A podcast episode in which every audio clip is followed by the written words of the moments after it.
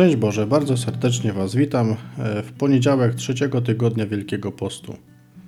Z drugiej Księgi Królewskiej. Naaman, wódz wojska króla Aramu, miał wielkie znaczenie u swego pana i doznawał względów, ponieważ przez niego pan spowodował ocalenie Aramejczyków, lecz ten człowiek, dzielny wojownik, był trędowaty. Aramejczycy podczas napadu łupieskiego uprowadzili z ziemi Izraela młodą dziewczynę, którą przyznaczono do usług żonie Naamana. Ona rzekła do swojej pani: O gdyby pan mój udał się do proroka, który jest w Samarii, ten by go wówczas uwolnił od trądu. Naaman więc poszedł oznajmić to swemu panu, powtarzając słowa dziewczyny, która pochodziła z kraju Izraela. A król Aramu odpowiedział: Ruszaj w drogę, a ja poślę list do króla izraelskiego. Wyruszył więc, zabierając z sobą dziesięć talentów srebra, sześć tysięcy syklów złota i dziesięć ubrań na zmianę. I przedłożył królowi izraelskiemu list następującej treści. Z chwilą, gdy dojdzie do ciebie ten list, wiedz, iż posyłam do ciebie Naamana, sługę mego, abyś go uwolnił od trądu. Kiedy przeczytano list królowi izraelskiemu, rozdarł swoje szaty i powiedział, czy ja jestem Bogiem, żebym mógł uśmiercać i ożywiać, bo ten poleca mi uwolnić człowieka od trądu. Tylko dobrze zastanówcie się i rozważcie, czy on nie szuka zaczepki ze mną. Lecz kiedy Elizeusz, mąż Boży, dowiedział się, iż król izraelski rozdarł swoje szaty i polecił powiedzieć królowi, czemu rozdarłeś szaty? Niech on przyjdzie do mnie, a dowie się, że jest prorok w Izraelu. Więc Naaman przyjechał swymi końmi i swymi, swoim powozem i stanął przed drzwiami domu Elizeusza. Elizeusz zaś kazał mu przez posłańca powiedzieć: Idź, obmyj się siedem razy w Jordanie, a ciało twoje będzie takie jak poprzednio i staniesz się czysty. Rozgniewał się Naaman i odszedł ze słowami: Przecież myślałem sobie, na pewno wyjdzie, stanie, następnie wezwie imienia Pana, Boga swego, poruszy ręką nad miejscem chorym i odejmie trąd.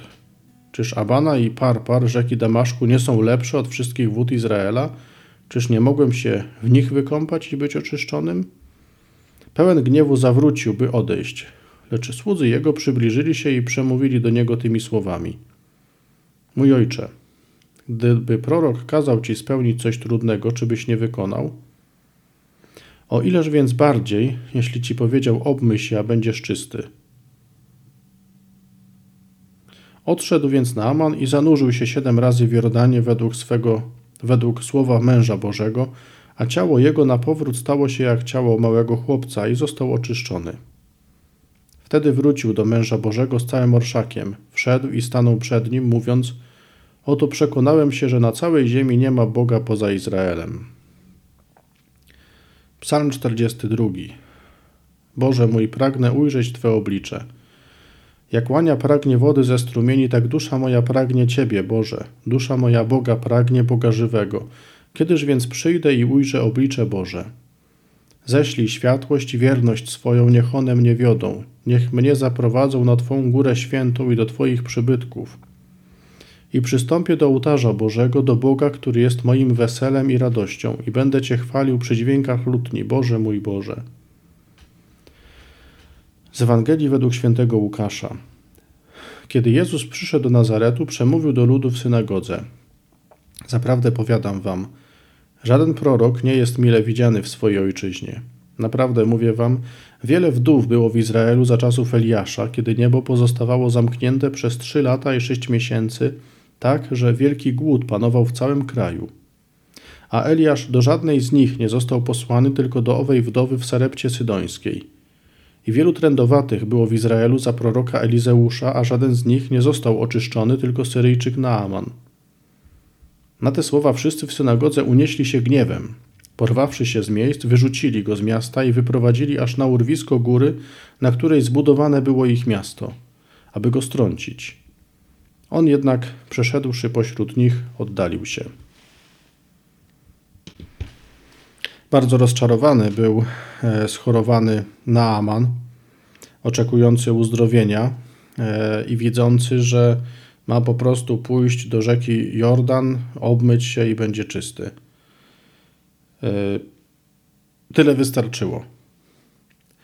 Zobaczcie, Naaman po ludzku miał całą serię założeń, co powinno się wydarzyć, żeby był oczyszczony. Mówi, przecież myślałem sobie, na pewno wyjdzie, stanie, następnie wezwie imienia Pana, Boga swego, poruszy ręką nad miejscem chorym i odejmie trąd. Dlaczego mam iść do, nie, do, nad rzekę Jordan nie, i tam się obmyć? Przecież są lepsze rzeki. Mówi o Abana i Parpar, rzeki Damaszku. Są lepsze od wszystkich wód Izraela. Dlaczego mam iść tam? Do jakiegoś bajorka. Ta sytuacja, e, ten dylemat na Amana, myślę, bardzo jakoś mocno tak pokazuje, odzwierciedla nasze dylematy, nasze trudności. Bardzo trudno jest nam przyjąć tak po prostu dar Boży. Chcielibyśmy z Panem Bogiem handlować. Chcielibyśmy Panu Bogu jakoś zapłacić e, za dar, który daje. Chcielibyśmy ludziom zapłacić. Chcielibyśmy, żeby nas więcej też kosztowało. I poniekąd wydaje się, że to jest dobre, bo to jest tak, że mamy w sobie gdzieś jakieś takie też być może od Pana Boga nam dane takie poczucie pewnej sprawiedliwości, nie? że skoro otrzymujemy tak wielki dar, no to też cena za ten dar powinna być większa. No tak to wszystko działa. I to poczucie sprawiedliwości jest dobre. Trudność nam sprawia to, że tą cenę zapłacił ktoś inny. To nie my musimy płacić cenę. Dostaliśmy naprawdę niezwykły dar, ale cenę za, ten, za ten dar zapłacił Jezus Chrystus, przelewając swoją krew i oddając swoje ciało. On zapłacił cenę własnego życia, po to, byśmy my byli zdrowi, byśmy byli uzdrowieni ze wszelkich naszych dolegliwości, żebyśmy mieli w sobie życie. To, co my możemy zrobić, to przyjąć ten dar z wdzięcznością. Bo ciągłe upieranie się przy tym, że to ja mam zapłacić, jest absolutną porażką. My nie mamy takich środków, żeby zapłacić za ten dar. Nie jesteśmy w stanie tego zrobić. Bóg, tylko Bóg jest w stanie adekwatnie zapłacić za ten dar. Natomiast nasze przekonanie o tym, że my mamy zapłacić, może być bardzo takim dużym, niestety, e, środ, może być dużą przeszkodą do tego, żeby Pan Bóg skutecznie działał w naszym życiu. I w tym wszystkim myślę jest jeszcze bardzo jedna ważna uwaga, bo Pan Bóg e, wykorzystuje takie bardzo proste, zupełnie proste środki dla naszego uzdrowienia. Środki, które się mogą wydawać wręcz nieznaczące. Ale też zobaczcie, że Pan Bóg nas może wykorzystywać do tego, żeby przynieść uzdrowienie drugiemu człowiekowi. I my, siebie traktując jako kogoś nic nieznaczącego, też możemy zablokować działanie Pana. Pan Bóg może sprawić, że my, ten nic nieznaczący środek, może naprawdę wnieść ogromną wartość w życie drugiego człowieka.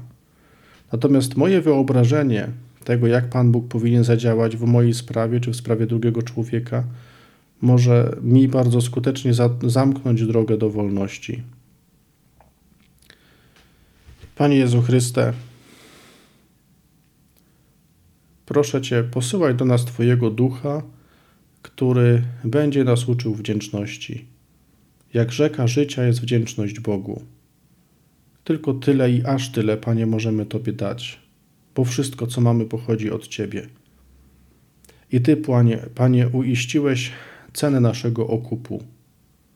My nie jesteśmy w stanie tej ceny zapłacić, a Ty to zrobiłeś. Ucz nas, Panie, wdzięczności.